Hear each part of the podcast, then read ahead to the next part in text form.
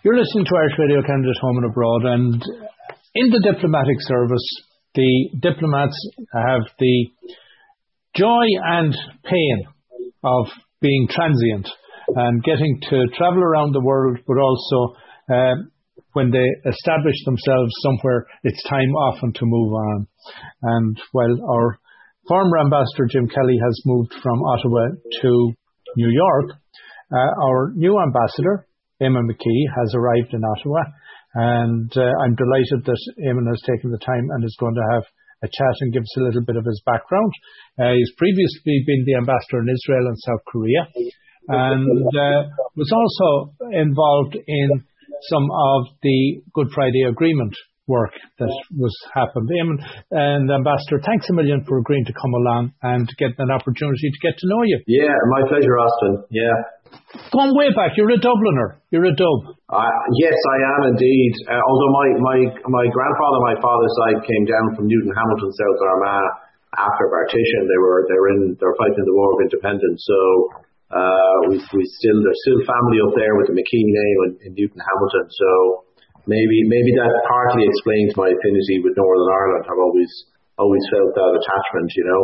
But yeah, born in born in Clontarf, uh, on on on the north side of the city, a wonderful little place, and uh, but went off to Washington. And by the time I came back, the Celtic Tiger had hit. I couldn't afford a house in Clontarf, and we moved to Rathfarnham, which was great because it's right beside the Wicklow Mountains, and I really enjoy getting out and about and doing a bit of hiking. So yeah, yeah. So that's that's home. And you know, wherever you move in the world, Ireland's always home. True. So, Eamon, are, are you from a small or a big family? I have two brothers and a sister, which is is not too bad from from an Irish point of view. Although I have to say, uh, in our in when I was growing up, uh, it was a very different Ireland, and families could be could be an awful lot bigger as well. So about about, about the right size, I'd say. You know. That's what I would call a diplomatic answer.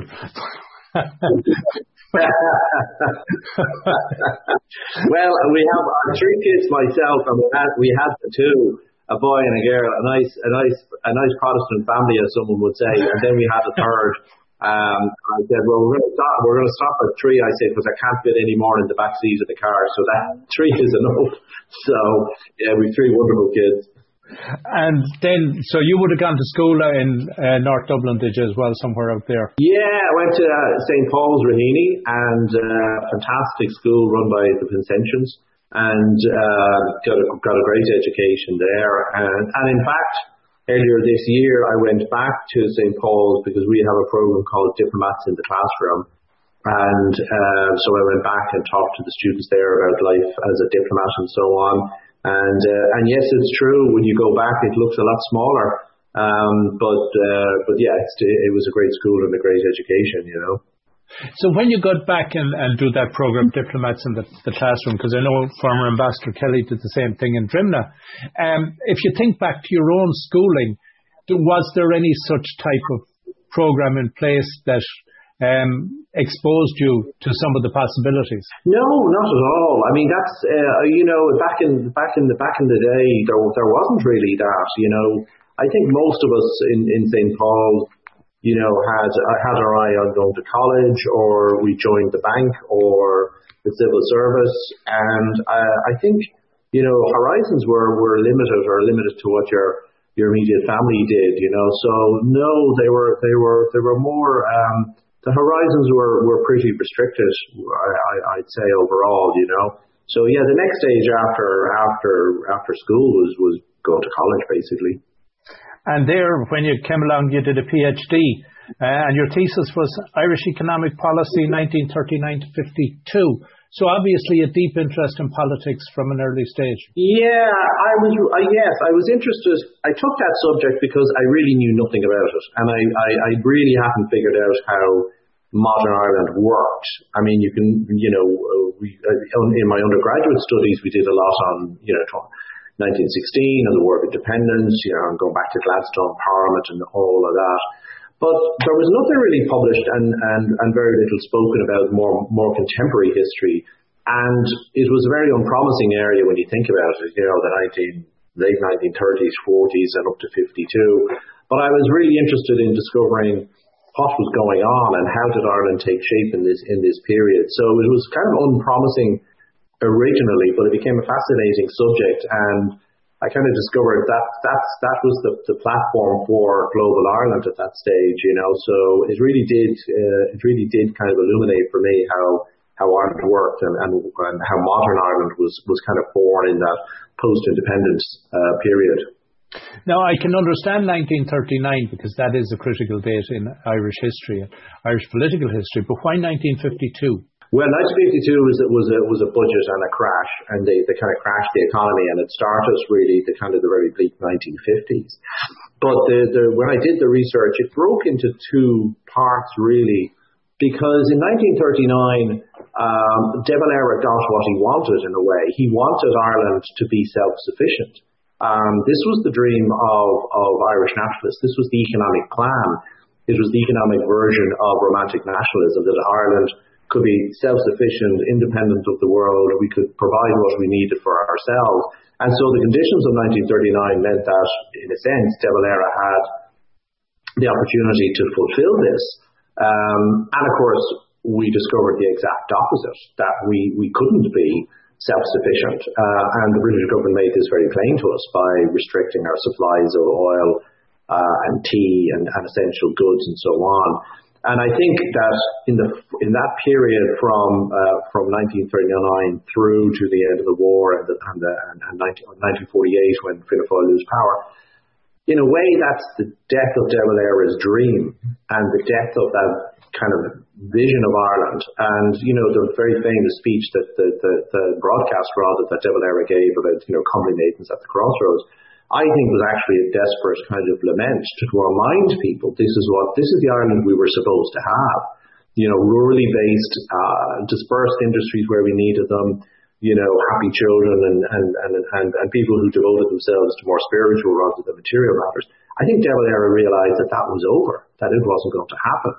Um, you know, and so that's the first period. And then the second period is when the, the inter-party government come in and they get Marshall aid and they basically try to use the Marshall aid money to, to, to boost the Irish economy.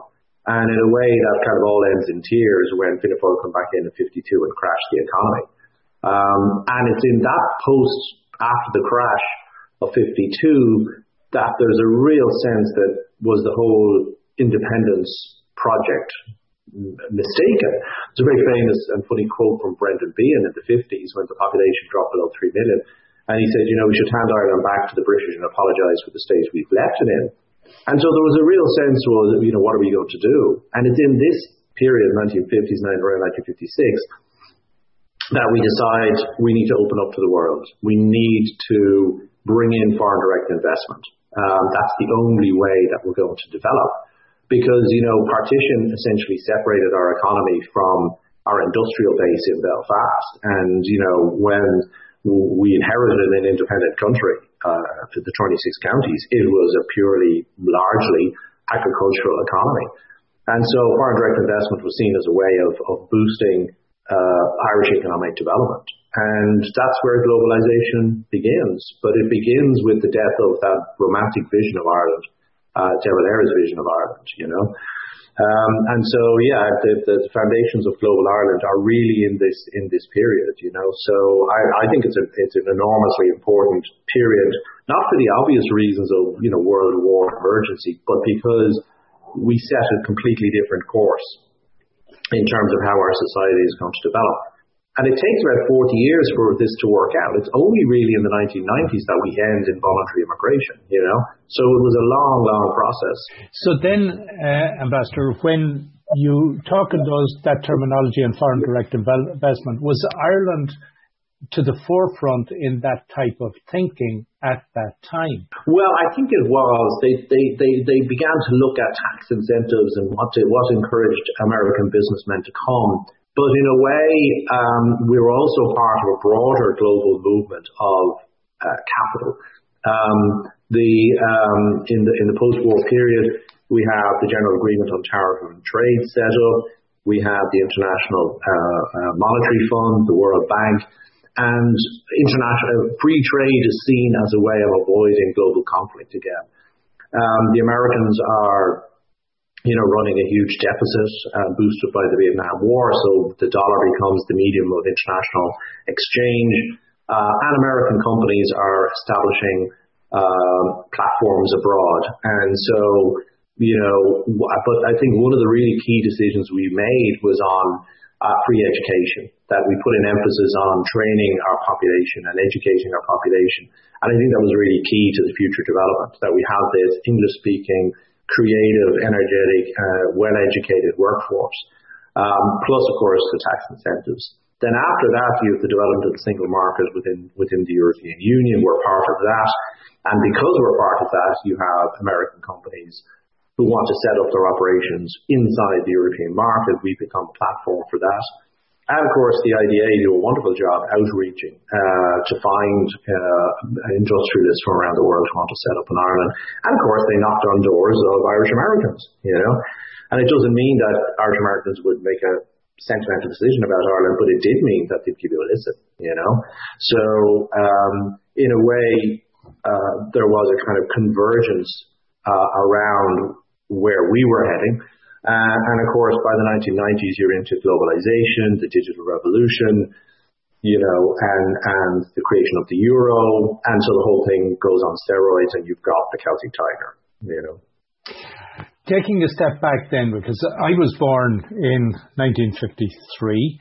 So I remember in the 60s, wasn't it, Sean Lemass came out with the policy document that in a way was a vision. And that was considered very I won't, well, radical to some degree at the time, but it was something that was put out in the public domain.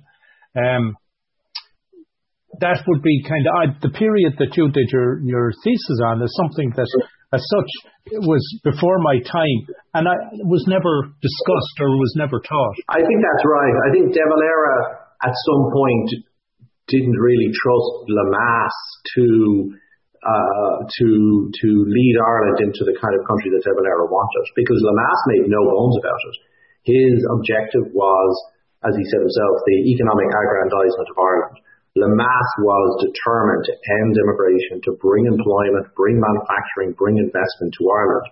And from that point of view, he was a, a visionary. He saw a modern Ireland that was progressive um, and, and economically proud of itself and able to look after its own. Um, and so, but De Valera, of course, stays in power so long. Lemass is an older man when he becomes Taoiseach, but, but, but Lemass is absolutely determined to, to develop the economy. Um, and we owe him a great debt from that point of view because he was visionary. He did see that Ireland needed to engage in the world and bring in uh, investors and bring in and, encourage manufacturing, um, which of course he had done when, when Fianna Fáil got into power in the 1930s by through protectionism and so on. So really, Lemass is, a key figure in seeing, you know, where, where, where, where modern Ireland needed to go, you know. Um, um, but, but again, it was, it was, it was, uh, it was the death of this romantic nationalism, this romantic view of Ireland, and, and this is where modern Ireland is born. So Lemass is a hugely important figure, you know. And of course, McEntee would, McEntee would often jive about Lemass, you know, oh, well, his Huguenot background, you know, that means he's just into commerce and doesn't really understand the finer points of politics and identity and so on. So it was kind of funny because they didn't have a great relationship, you know. But yes, Lemass was one of his, the founding father of global Ireland in many ways. So then, what I'm getting from this, first of all, is a tremendous love of a certain aspect of history, uh, being the economic history. Mm-hmm. Um, did that expand, or, or does that then your interest in history did it hook you in to the bigger history picture? Well, yeah. I mean, the, the interest in history, in a, you know, a, a kind of it sparked in me a kind of an interest in how government works, how power works, and you know, I I, I, um, I was tempted about uh, you know to do an academic to look at look at an academic career. Um, but the but the reality of the sorry the reality of power and, and of politics and of government was what really attracted me. You know. So then, so did you go straight from um, university after you'd done your uh, thesis and, and your PhD straight into um, government at that stage into the civil service? Yeah, I had done uh, I had done my BA and I was doing it with the wonderful um, uh, Ronan Fanning and it it it, uh, it started as an MA, and then he he got it converted to do a PhD, which kind of shortened it a little bit. But I haven't finished the PhD. by the time I left because I got uh, uh, I got offers uh, for employment in the civil service, in finance and foreign affairs, and I chose foreign affairs. Again, kind of curiosity about the world and, and Ireland's place in it. I joined foreign affairs then in 1986, and I then finished my thesis a year later. Uh, finished PhD a year later, so I joined joined the department in, in 1986, probably because of the of the Anglo-Irish Agreement in '85. You know, uh, the department was was increasing its deployment of officers to to give effect to the Anglo-Irish Agreement of '85. So I came in then the following year and that was a very exciting uh, period, obviously, because you know you you remember this well. You know when you get the letter offering you a job in the civil service, you're going, oh my God, this is like winning the lottery, you know, pensionable job and all of that, you know. And the, believe me, they were rare enough in in the 1980s. You know, a lot of my classmates in college had, had emigrated. I'd say the majority of them had emigrated at that stage. Um, so yeah, into the department then in in 1986. And straight into the Anglo-Irish division. Yeah, and um, straight into Anglo-Irish division, and and that was amazing because you could see, you know, we had uh, uh, officials were being sent up uh, to the Secretariat, which was established, and the Secretariat in Belfast, which was implementing the, Anglo-Irish Agreement, you know, was besieged by unionists, and there was a lot of security, and you know, the convoy would come in on a Friday with the with the with the team from the week coming back home and a weekend team going up because we manned the secretariat 24 hours a day. Uh, we were uh, the traveller system was being was being augmented. These are you know officers in the department who would get in a car and drive north and meet contacts and report back to government. So you're seeing all of this, you know, as a, as a new officer, and it's, tremendous. It was tremendously exciting to see it see it all all working out on a day to day basis. And I, I have to commend, you know, my colleagues in foreign affairs you know, the, the staff who, who were up in the secretariat as well. We had Irish Army personnel like the cooks and the drivers and so on. You know, they, they took real risks, uh, going up at that time, you know, um, there were death threats and, and like I say, there was a unionist protest outside of, of the secretariat and, and, uh, know Paisley was leading marches saying Ulster says no in protest at the Anglo-Irish agreement. You know, it took real, it took real guts and, you know, you take the travellers, they were heading off in, in cars into into the into the wilds of Northern Ireland to meet all kinds of contacts to find out what was going on and and, and putting putting taking taking risks, you know. Um, but this is this was this was tremendously important work as well because I don't think you can understand peace in Northern Ireland or the success of the Good Friday Agreement in, in 1998 on, on, without considering the foundation laid by the Anglo-Irish Agreement of 1985. Given that you had family roots in the north, um, I won't quite say that you had a vested interest, uh, but you certainly had a connectivity to the north and to the south that I would have had you keenly uh, aware and keenly anxious that everything would work. Were you in communication or connecting with your northern family at that stage? No, we had we had, that was that that that has had gone um, that had, that that that connection had faded, you know. Right. Um, but we we had uh, you know there were there were uh, and this is going back years now. There was back when back in the day in like the early 1971 or 72 there were two of my granduncles who ran a chicken hatchery in Newtownhamilton, and they they had they lost their land to the the military, the British Army, because they took took over their chicken hatchery in um, in 1971 or 72 and built a super sangar, one of these kind of uh, observation towers, secure observation towers, you know. But it was quite funny because after the Good Friday Agreement, I was head of the Justice and Security side, and we were trying to advance security normalisation.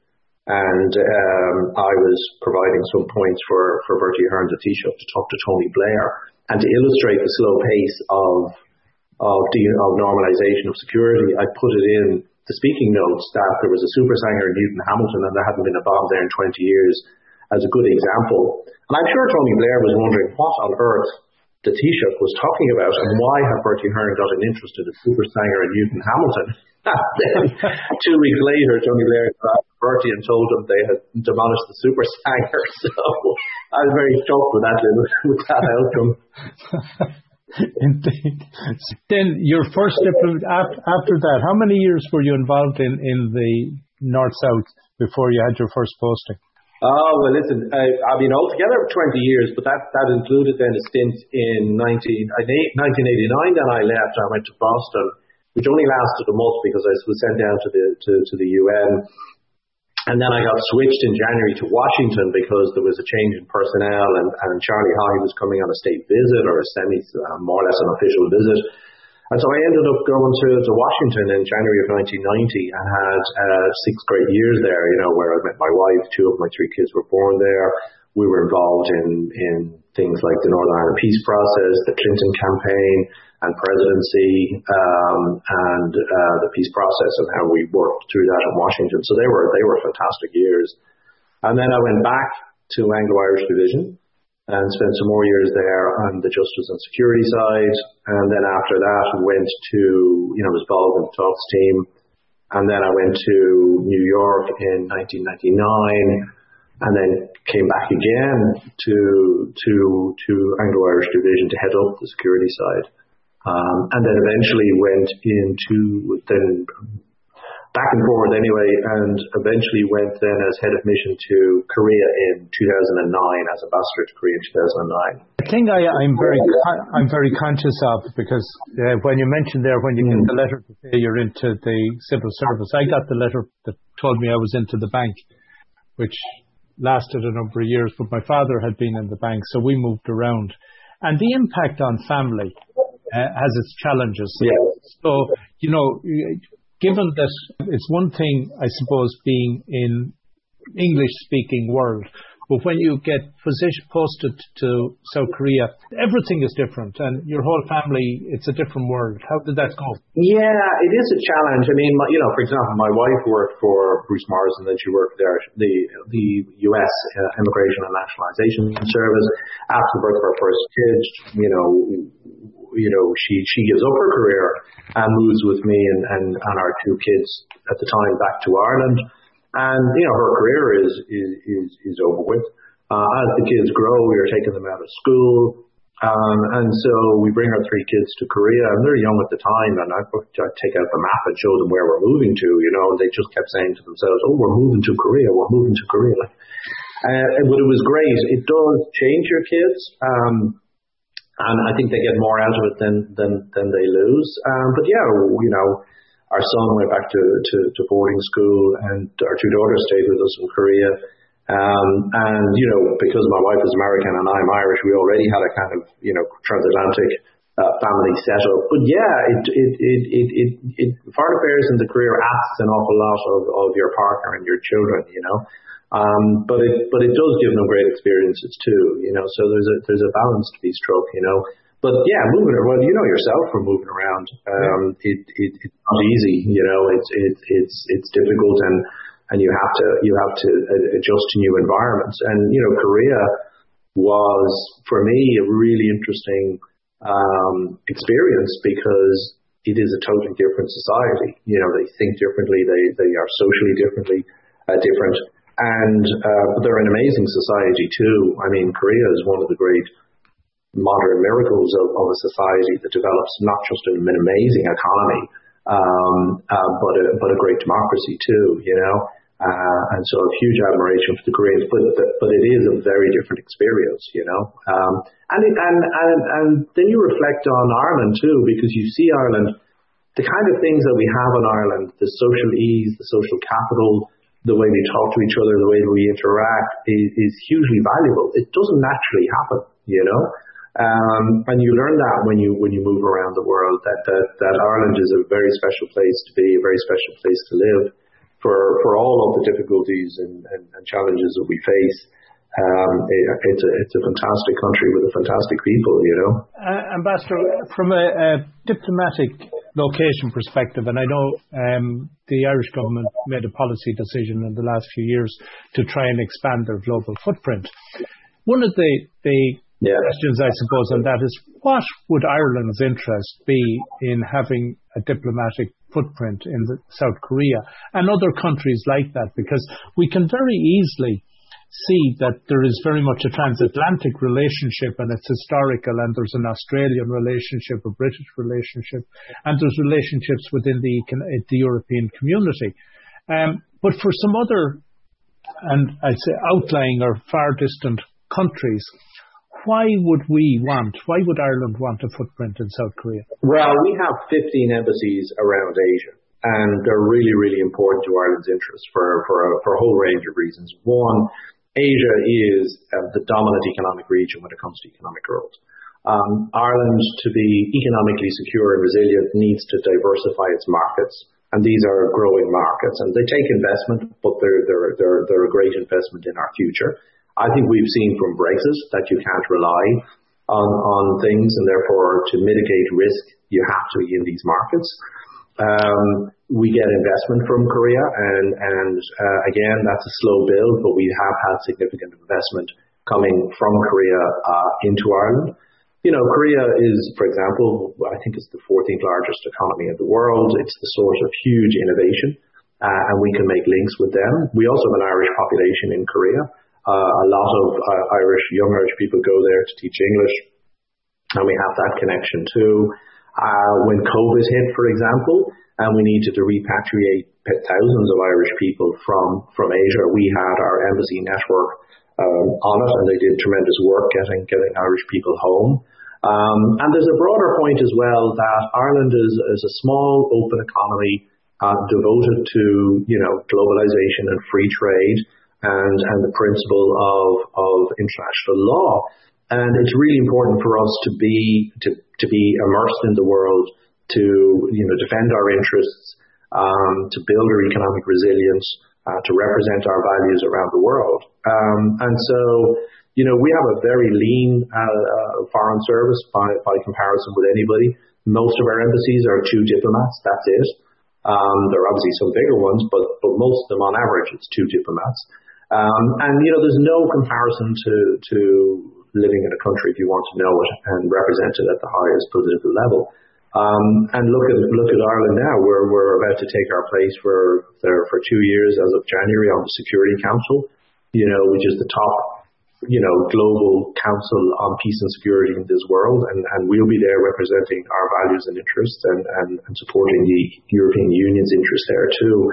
So, you know, I think it's really important for for Ireland to be globally active and present and knowing what's going on in the world. And and you know, if you were just to go down to the hard dollars and cents of it and just talk about economics, economics doesn't happen in a vacuum. You know, economic investment and trade and relationships happens because, you know, we're connected to people at political level. Um, we raise our profile. Um, you know, people appreciate and know where Ireland is. I mean, there's another point that in Asia, and because Asia is so economically important, most Asians, you know, would not have any real clear idea about Ireland. You know, that we often flatter ourselves that we're known around the world because of St. Patrick's Day. That we're not. We it's a it's a busy, noisy world out there. Ireland has to fight for profile and and, and for its own interests. So I think the Global Ireland strategy is, is absolutely right and, and is a great investment in, in Ireland's future. So there would be a direct relationship in effect then between the Global Irish footprint and being able to be elected onto the Security Council because the relationships needed in order for that to happen are being sown as a result of that. Absolutely. I mean, we we got elected on the first count by getting just exactly the right number of votes to meet the quota, no more and no less. So literally every single phone call, every single meeting, every single representation by an embassy abroad mattered in getting those votes. You know, um, and and that's uh, that's across the board. I mean, uh, look, look, look in Washington, for example, when I was there, you know, we had, you know, the numbers vary, possibly, certainly around 60,000, maybe much higher, of undocumented Irish who were in the United States having overstayed their B1 visas and so on. Um, they weren't documented. And we had to get, we had to solve that problem. And we solved that problem by utilizing our contacts uh, on Capitol Hill um, to get uh, the Morrison bill through, and that meant mobilizing people like Ted Kennedy and Al Simpson in the Senate, Jack Brooks in, in the House, Bruce Morrison himself, the Irish immigration reform movement, Chuck Feeney lended his support as well, you know. But, you know, we couldn't have, when we solved it, we solved that problem through the Morrison visas, but that couldn't have happened without us having, you know, all of these friends and contacts in, in Washington and across the United States, you know. So those contacts are, are built by our diplomats on a day-to-day basis. And when something happens and we need to mobilize them, that's what we do, you know. After Korea and the stint back in Dublin, you went to Israel. Um, a very, very different experience, I would think, in every way, um, from be it North America or Asia. Yeah, it's quite funny. I, by by accident, I've happened to have experience of, the, of three of the great conflicts in the world. You know, um, Ireland partitioned on the peace process, Korea uh, partitioned, and, and and and kind of tension there too, and then of course Israel. So yeah, a, a very different experience, but an enormous privilege as well to to go to you know a country where you know the the, the origins of, of so much of Western civilization um, uh, lie. And I remember the first time um, my uh, my wife and, and uh, two of our daughters were in the back of the car, and I was driving up the hill from Tel Aviv to Jerusalem. I remember saying to my wife, "Well, we're driving to Jerusalem. We're going to see Jerusalem," you know. And it, it was an enormous privilege to go and park the car and walk around the old city of Jerusalem and see the Wailing Wall and and go into the Holy Sepulchre and so on, you know. So yeah, it was. It was a great. It was a great two years. Fascinating place. Um, you could you could drive up to Galilee in in in in, in one day and spend the afternoon up there. You could drive down to the Negev. You know, we took a trip into to, to Jordan to see Petra. Um, and of course, we we were we were involved in in in in, in the day to day work as well. But you know, yeah, Israel Israel is is is a is a very special place from that point of view. You know and diplomatic relations with the Middle East, um, I guess, are it's crucial, uh, given the tensions that are there, that there's always a good working relationship between Ireland and Israel. Well, it's it's it's a good relationship with Israel. It's a good relationship with, with all of all of the governments and the people in, in the region. And as you know, Ireland is a very um, passionate and strong supporter of the two-state solution and of of of, uh, of the Palestinian people. Um, in fact, we, Department of Foreign Affairs would get, and our minister would get more parliamentary questions on, the Middle East peace process than on virtually any other area. Irish people are very interested in in a resolution um, of, the conflict there and, and, and, and a path towards peace.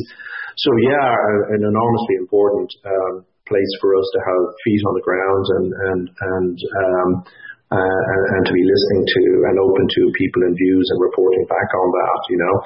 And and I have to say, you know, our, our, our Coveney, our minister, has, has, a, has a huge interest in in the issue, um, and uh, you know, has devoted a lot of time and energy to it. And I know he would have liked to do more.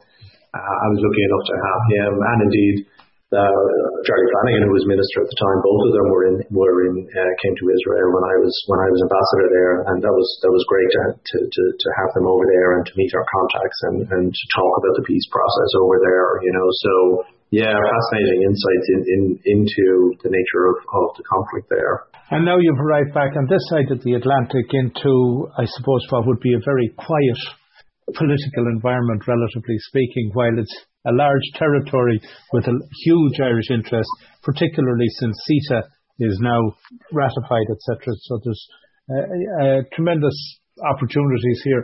I'm sure you're looking forward to the years ahead.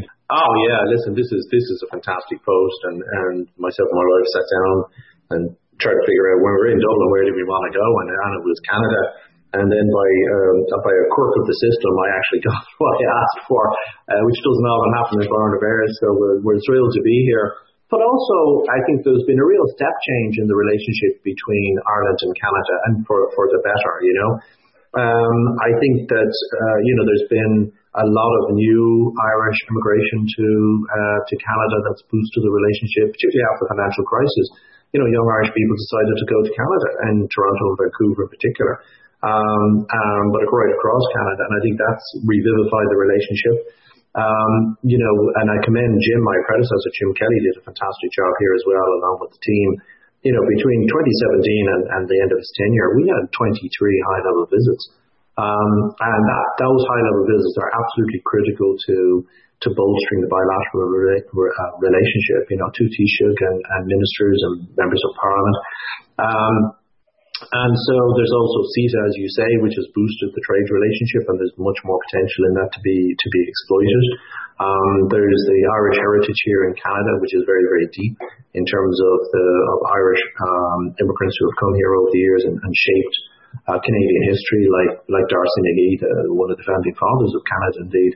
Um, and so, and there's a real appreciation, I think, of the relationship and, and a huge amount of potential to to deepen it between you know Irish appreciation of Canada and Canada Canada's understanding of Ireland. So it's a really exciting time. COVID restrictions notwithstanding, I think that there's huge potential. There's amazing Irish studies programs like St Michael's in, in Toronto and and Michael Kennedy uh, Irish Studies program at Concordia. Um, and, and and you know we have uh, there's a huge resonance as well, I think, between between the Irish story and, and the relationship between Canadians and, and the First Nations, um, which which is really interesting too.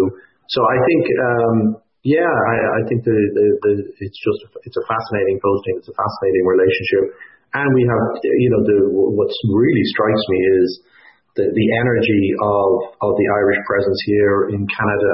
You know, right across the board. You know, with the GAA ICAN in Toronto, um, Ireland Park Foundation. I mean, just endless. You know, and you look at the span of the Irish footprint from from you know Nova Scotia, and Newfoundland, and Labrador, right across Canada, all the way to uh, Vancouver, British Columbia, and and of course you know we have a new consulate there with Frank and Jennifer mm-hmm. doing a great job. Um, and uh, John, my deputy, and Laura are, are fantastic in their outreach too. So yeah, it's it's it's uh, yeah, I'm really looking forward to it, and, and um, uh, at the moment we're we're all I'm kind of looking at you know getting to know the place obviously, and then figuring out what are the kind of things uh, we'd like to do over the next few years to strengthen strengthen the relationship between Ireland and Canada. So um, yeah, yeah, an amazing opportunity for for me and and indeed my family. Is the historian in you getting um, itchy feet wanting to delve into some of the details of those histories? Of course, yeah. I've begun, begun, begun doing some reading, and, and you know, I, I should say as well. I think one of the one of the interesting things that strikes me is that back in Ireland, and because of the peace process, we've become much more comfortable with our British heritage, as it were, or British heritage being part of the Irish identity. You know, you know, particularly after uh, Queen Elizabeth II visited Ireland in, in 2011 um, there was a kind of historic reconciliation and rapprochement. Um, and I remember back in, the late 1980s when we began to first commemorate the Irish who had fallen in, other armies um, around in different conflicts. That was new territory, this idea that we could embrace uh, Irish people who had joined the British Army, for example. And we're now much more comfortable acknowledging um, that you know, Irishmen who joined, you know, the Royal Dublin Fusiliers or the Connacht Rangers or the Enniskillen Rifles or whatever, that they were part of the Irish tradition. And, and that's a recent development. But I think because of all of that, and I have to say, I, I, I was engaged with the, bringing Irish veterans of the Korean War over. It was a highlight of my time there, and they were in the Royal Ulster Rifles. Because we're able to do that, and we've taken, you know, the relationship with Britain kind of to another level, uh, I think that's made Canada an easier proposition, you know, because the idea of, of Canada and its relationship to, to, to Britain and the British Crown uh, was probably always a bit of a slight complication. How do we manage this? I think that's not a, a relevant issue anymore. And, and, and the development of, of Anglo-Irish relations has, has made it much easier then to, to embrace Canada from that point of view, you know. Um, but yeah, there, there's so many resonances there. It's it's it's it's it's it's it's, it's fascinating having the privilege of, of being Ireland's ambassador here and, seeing that up close. Uh, when you do mention the Connacht Rangers and the Dublin Fusiliers, there is a Dublin Fusilier buried in Beechwood Cemetery. And ah. yeah, an interesting story down there that you'll get an opportunity to follow up on. Um, this is it. I mean, coincidences that happen. You know, the, like for example, my wife's grand, grand on our father's side, her, her her grandparent, her grandfather was from Hamilton in Canada. They they fought in the American Army and got U.S. citizenship. That's how her father ended up being born in in in in, in um, Cape Cod. And you know, so we'll, we're looking forward to coming down to Hamilton and looking at that. But you know, you know yourself, just when when you start looking at stories and, and delving into the background, you find all kinds of coincidences. You know, and and uh, yeah, that's why history is fascinating because it reaches into the present, and then you discover all of these things. You know.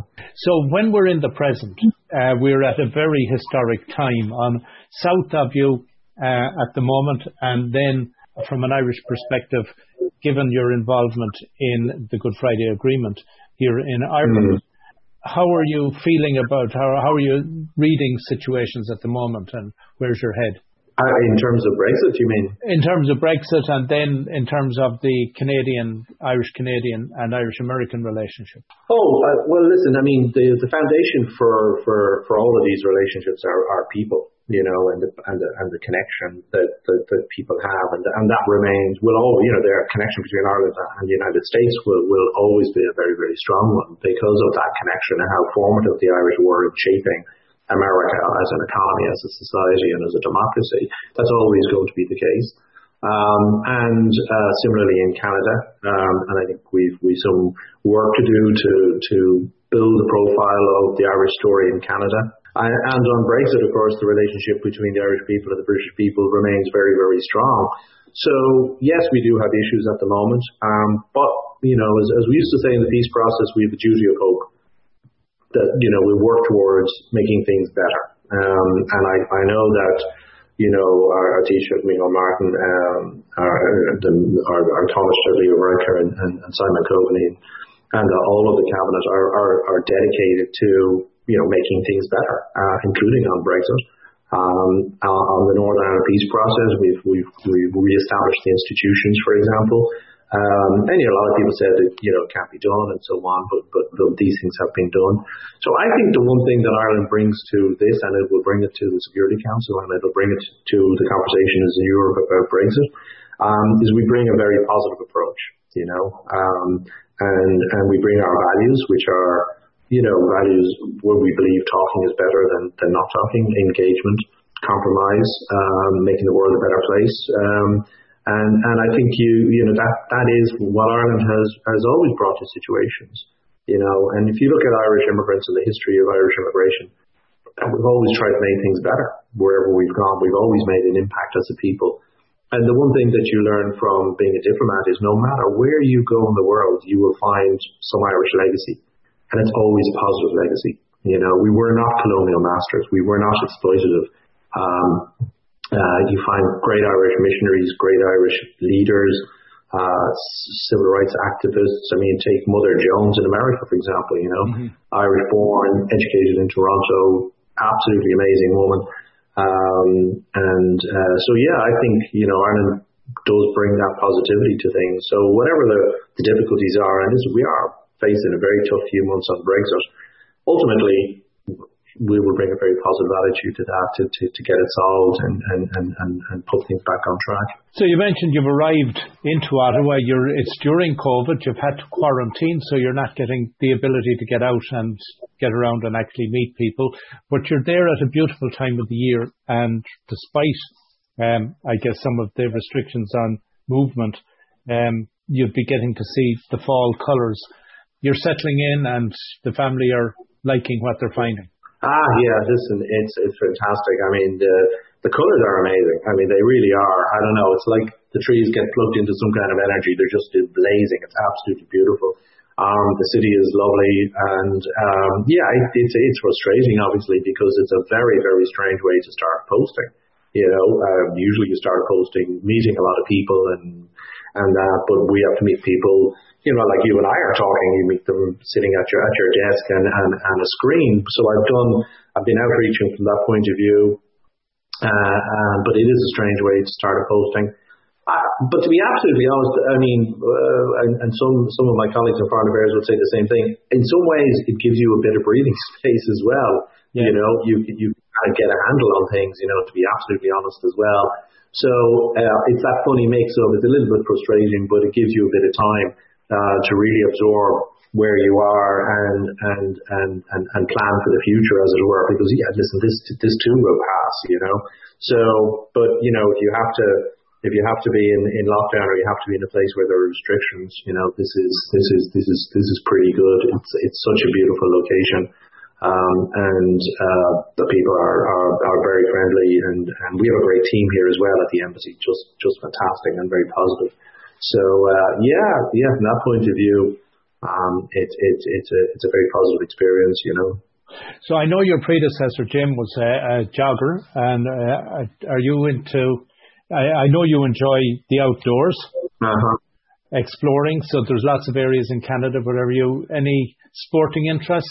Yeah, I mean, well, I do. I love hiking and that, and I do. Uh, I wouldn't be a natural runner now, but I do get up on the treadmill and, and, and, and try to try to stay fit. I I, I follow. I follow uh, rugby. I like rugby a lot, and um, so we, we would always. Uh, I even got my American wife to, to become a passionate supporter of the, the Irish rugby team.